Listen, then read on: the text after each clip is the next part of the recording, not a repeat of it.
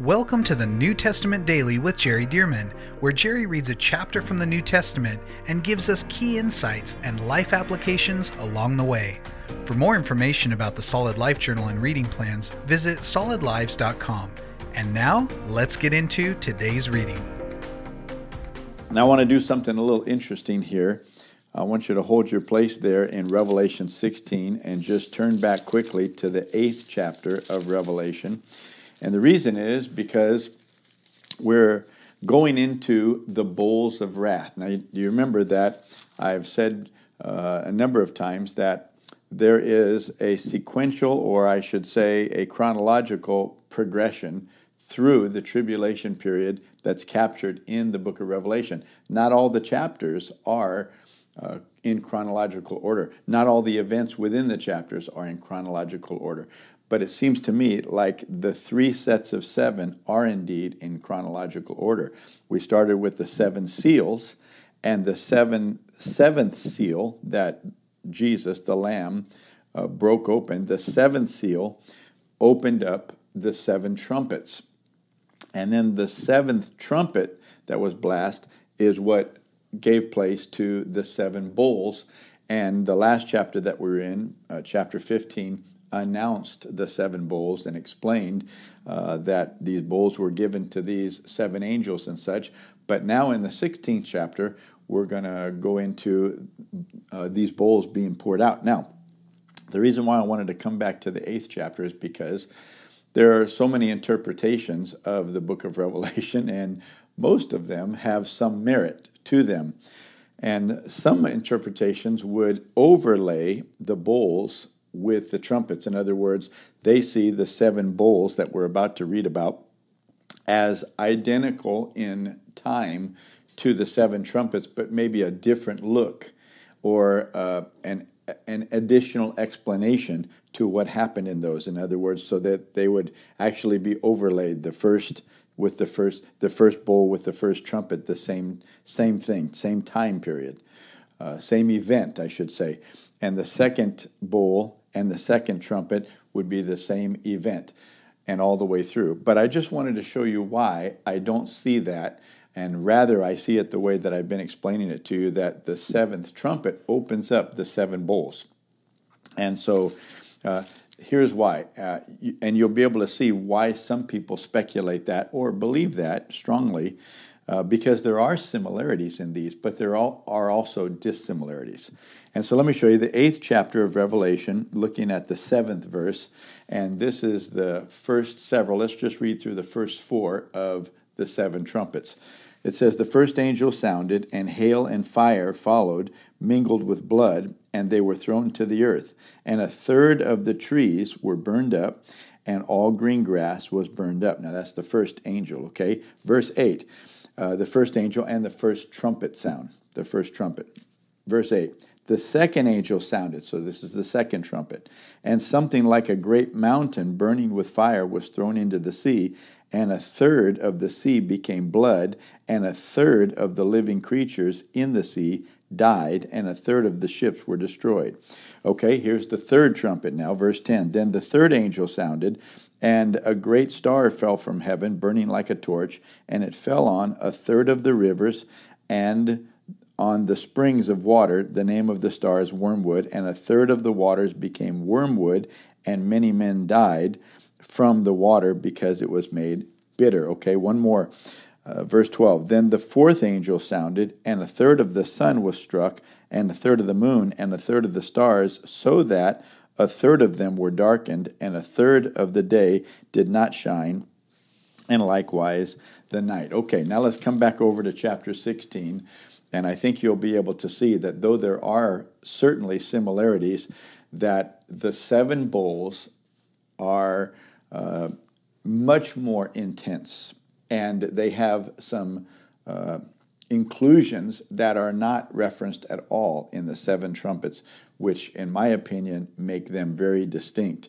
Uh, another distinction is that between the seven trumpets and the seven bowls, is the rapture of the church, which we showed in chapter 11 at the sounding of the seventh trumpet, and also in chapter 14, we showed the actual catching away, and uh, that was discussed. So that's exciting. So it seems clear to me that the church is not on the earth when these seven bowls are poured out, that these seven bowls are now the wrath of God being poured out on the ungodly. And you're going to see just how rebellious and ungodly they are. Okay, here we go. Chapter 16, verse 1. These are the bowls. Then I heard a loud voice from the temple saying to the seven angels, Go and pour out the bowls of the wrath of God on the earth. So this is clear. The bowls of the wrath of God. You remember 1 Thessalonians 5 9 says, For we were not appointed to wrath. So we believers are not appointed to wrath. So this is why at the seventh trumpet, which unleashes the seven bowls, at the seventh trumpet, the church is caught away. There's the gathering together, and I showed you that in several passages. Okay, so now go and pour out the bowls of the wrath of God on the earth. Verse 2 So the first went and poured out his bowl upon the earth, and a foul and loathsome sore came upon the men who had the mark of the beast and those who worshiped his image. You can see there with this first bowl the dissimilarity to the first trumpet.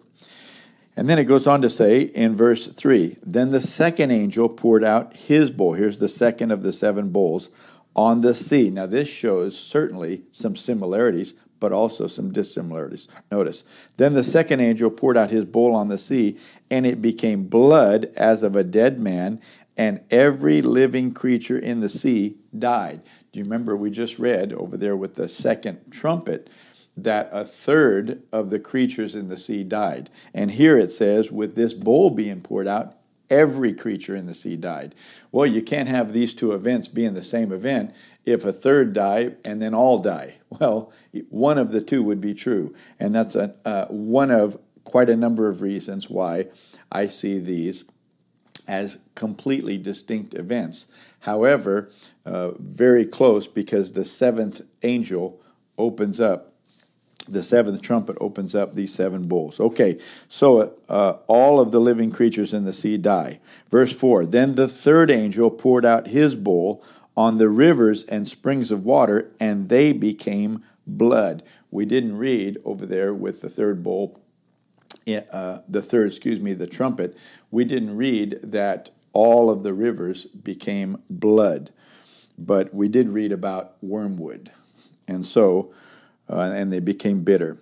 And, he's, and uh, it goes on to say in verse 5 And I heard the angel of the waters saying, You are righteous, O Lord, the one who is, and who was, and who is to be. Notice it doesn't say who is to come because this is seen as the wrath of God being poured out. God is actively involved. In fact, that voice right at the beginning of the chapter, that loud voice from the temple telling the seven angels to go pour out the bowls, I believe that's the voice of God that's giving the command that it's time to release my wrath. After all these years, thousands of years, literally, now it's time finally to release release the wrath of the bowls, the bowls of wrath of God. So you are righteous, O Lord. It seems to me like this angel is coming right in the middle of these bowls. If anybody's reading about this, if anybody's watching this happening, and there are many who are thinking in their minds that God is being unrighteous, unfair, and such, this angel is saying, Oh no, God has been so patient. He has demonstrated such long suffering, such kindness, compassion, waiting. The Bible says, you remember in 2 Peter 3 9, uh, for, uh, for uh, the length of time, God is not willing that any should perish, but that all should come to repentance. So he says, don't misinterpret the long suffering of God. Uh, and don't be uh, don't be disillusioned is the context of that or the concept of that uh, just because God's waiting, that does not mean that Jesus is not going to come and that judgment's not going to come. He's just not willing that any should perish, but he wants everybody to come to repentance. So he's waited and waited and waited and waited. And so this angel is declaring, look, these are severe punishments. This is the wrath of God being poured out against the rebellion, the arrogance, the pride of man, the, the atheistic pride I will not bow my knee to the Creator God. I will not believe. I will not repent and such.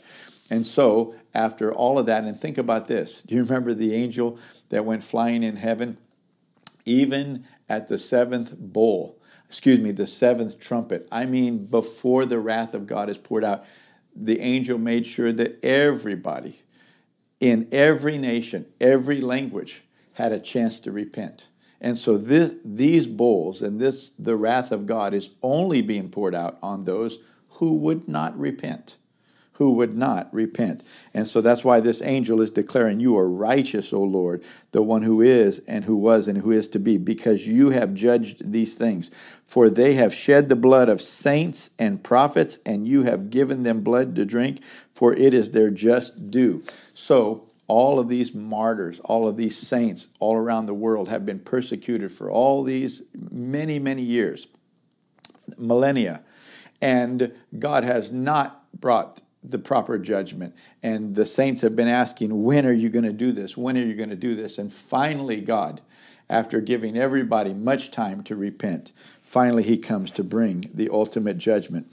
Verse 7 And I heard another from the altar, saying, Even so, Lord God Almighty, true and righteous are your judgments. Some believe that these voices from the altar are coming from the martyrs. Verse 8 Then the fourth angel poured out his bowl on the sun, and power was given to him to scorch men with fire. And remember, the fourth trumpet had to do with the sun, but uh, it was the darkening of the sun. Here, it is giving power to the sun, and the sun is now scorching people with fire, with radiant heat. Verse 9 And men were scorched with great heat, and they blasphemed the name of God, who has power over these plagues, and they did not repent and give him glory. You can see the hardness of heart. They still, even in the midst of the wrath of God being poured out, and they can tell there's no escape but the hardness of their hearts, the complete rebellion, they still are not repenting in the middle of the outpouring of the wrath of God. Verse 10 Then the fifth angel poured out his bowl on the throne of the beast. This is the Antichrist. On the throne of the beast, and his kingdom became full of darkness, and they gnawed their tongues because of the pain. So when it says darkness, this is not just like turning off the light in your bedroom. This is such darkness. This is causing pain. And we don't know exactly is this emotional pain? Is it physical pain? Or is that pain referring to the other plagues that are being poured out, the scorching and such? But nonetheless, we know this that they are in writhing pain and they're gnawing their tongue because of the pain. Folks, you don't want to be here. You want to serve God, you want to live in obedience to Him. And walk in the cleansing of the blood of Jesus. Verse 11 They blasphemed the God of heaven because of their pains and their sores and did not repent of their deeds. Notice it's just repeatedly, uh, repeatedly saying why they're being judged because still they will not repent.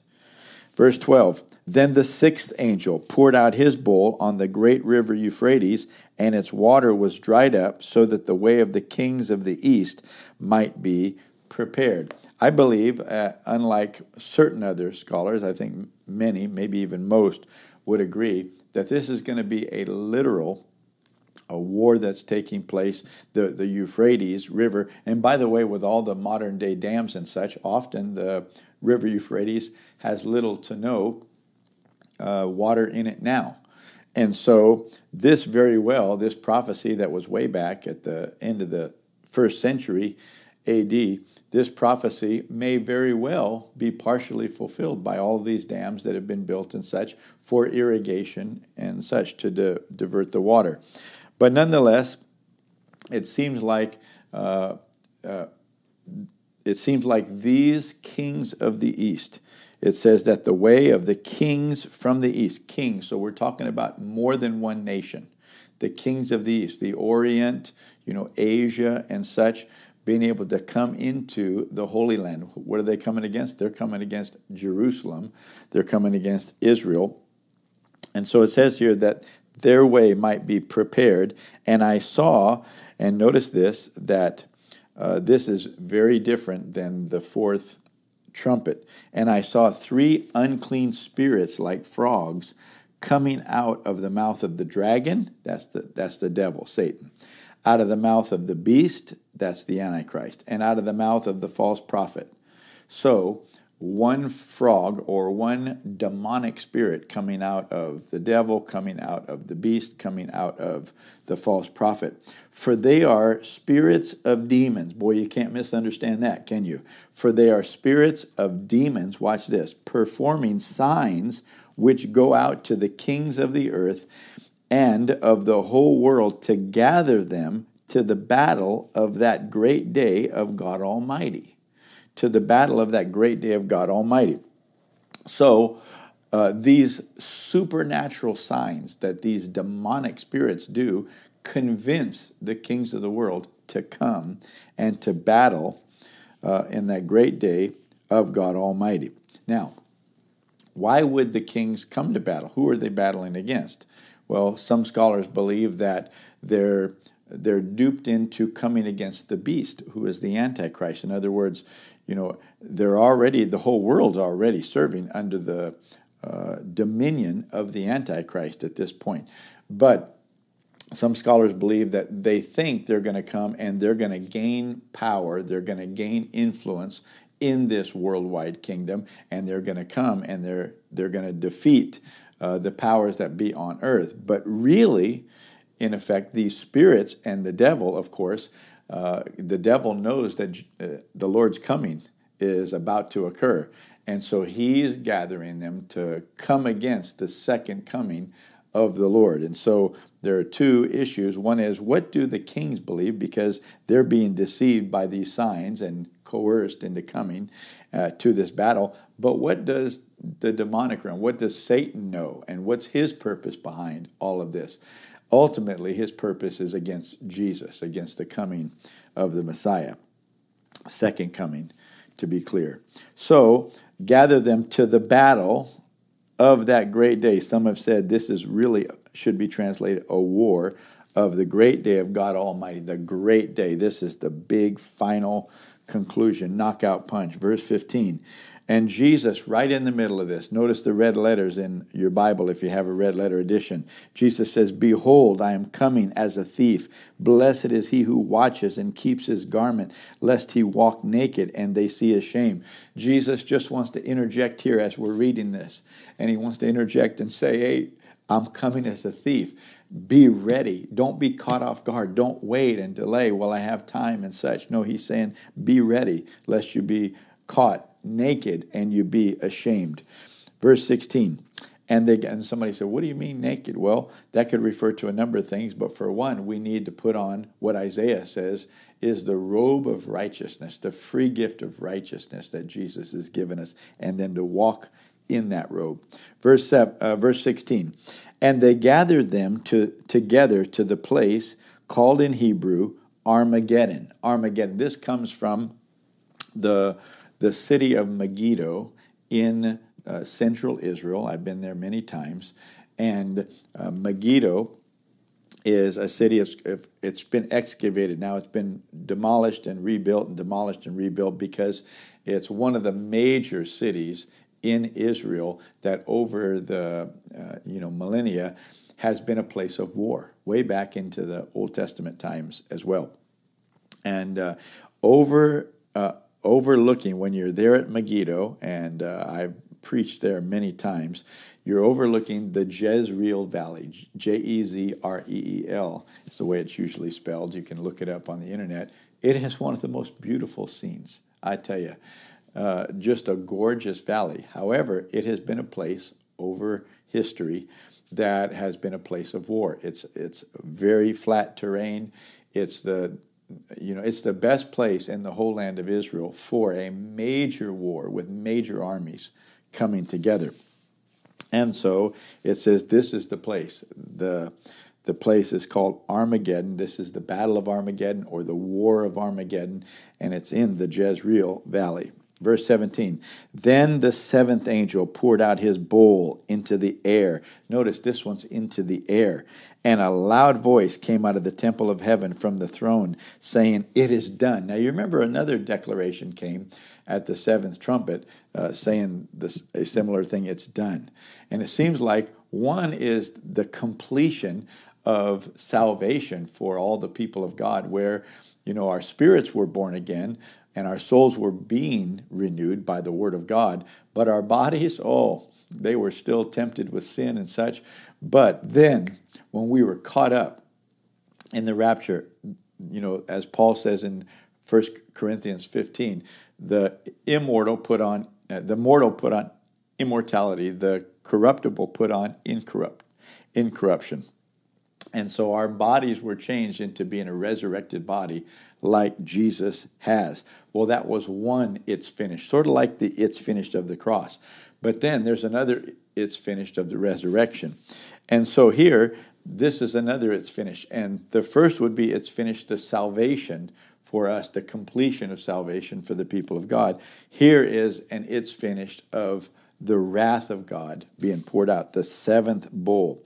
It is done. And there were noises and thunderings and lightnings. And listen to this. And there was a great earthquake, such a mighty and great great earthquake as had not occurred since men were on the earth. And you know, there were even earthquakes in the book of Revelation in the tribulation period that were horrible. Uh, every island moved out of its place, every mountain moved and such. But watch this. This is this is the worst of all. It says, such a mighty and great earthquake as has not occurred since men were on the earth. Now, the great city was divided into three parts, and the cities of the nation fell. Now, what is the great city? Listen. And great Babylon was remembered, and before God to give her cup to give her the cup of the wine of the fierceness of his wrath. So it seems the great city here is Babylon. And Babylon, by the way, up in modern day Iraq. Uh, but some believe that this is going to be rebuilt and that this is going to be the power center of the Antichrist in the last days. And so it's that whether Babylon is a literal city or whether Babylon is talking about the system of this world that is controlled, that is manipulative, that is around money and perversity and just, uh, you know, empowering, equipping, funding perversity, just wickedness, deception, and such. Uh, and so many believe that Babylon is not really a literal city in the book of Revelation, but it's figurative and such, which it could be. And we're going to read about Babylon in the next couple of chapters, by the way. So it goes on to say in uh, in verse. Well, let me get back to this verse 19. Now the great city was divided into three parts. Seems like that's Babylon, and the cities of the nation fell. The cities of the nation fell. Talk about a great earthquake. This demolished the cities of the world. And so you're talking about a tremendous loss of life. I mean, this is this is you can tell this is the seventh bowl. This is bad. All the nation, all you can imagine, all the skyscrapers, they're they're demolished. Everything. The cities of the nation fell, and great Babylon was remembered before God to give her the cup of the wine of the fierceness of his wrath. Then every island fled away, and the mountains were not found. See, before in the earthquake in the tribulation, it said that every island was moved out of its place, and, and so were the mountains moved out of its place. But now you couldn't even find a mountain. Talk about a tremendous earthquake. We have no idea what this is like. Verse 21 And great hail fell from, uh, from heaven, fell upon, uh, fell upon men, each hailstone about the weight of a talent. We're talking about a hundred pounds. A hundred pounds. Each of these hailstones and obviously a supernatural event here. Men blasphemed God. You would think they would just be crying out for forgiveness and repentance. But notice this men blasphemed God because of the plague of hail, since that plague was exceedingly great. You can imagine, I mean, it's uh, like seeing a, a horrific movie, but this is real. And so there are the seven bowls, the wrath of God being poured out. Thank God we believers won't be there. I'll see you tomorrow for chapter 17. Thank you for joining us for the New Testament Daily with Jerry Dirmann. And thank you to those of you who have partnered with Solid Lives to help get this daily podcast and other resources like it to thousands of people around the world. If you would like to partner with Solid Lives, visit solidlives.com/give. To find out more about the ministry of Solid Lives, how you can be a part of this church planting and disciple making movement, or for more great teachings and resources by Jerry, visit solidlives.com.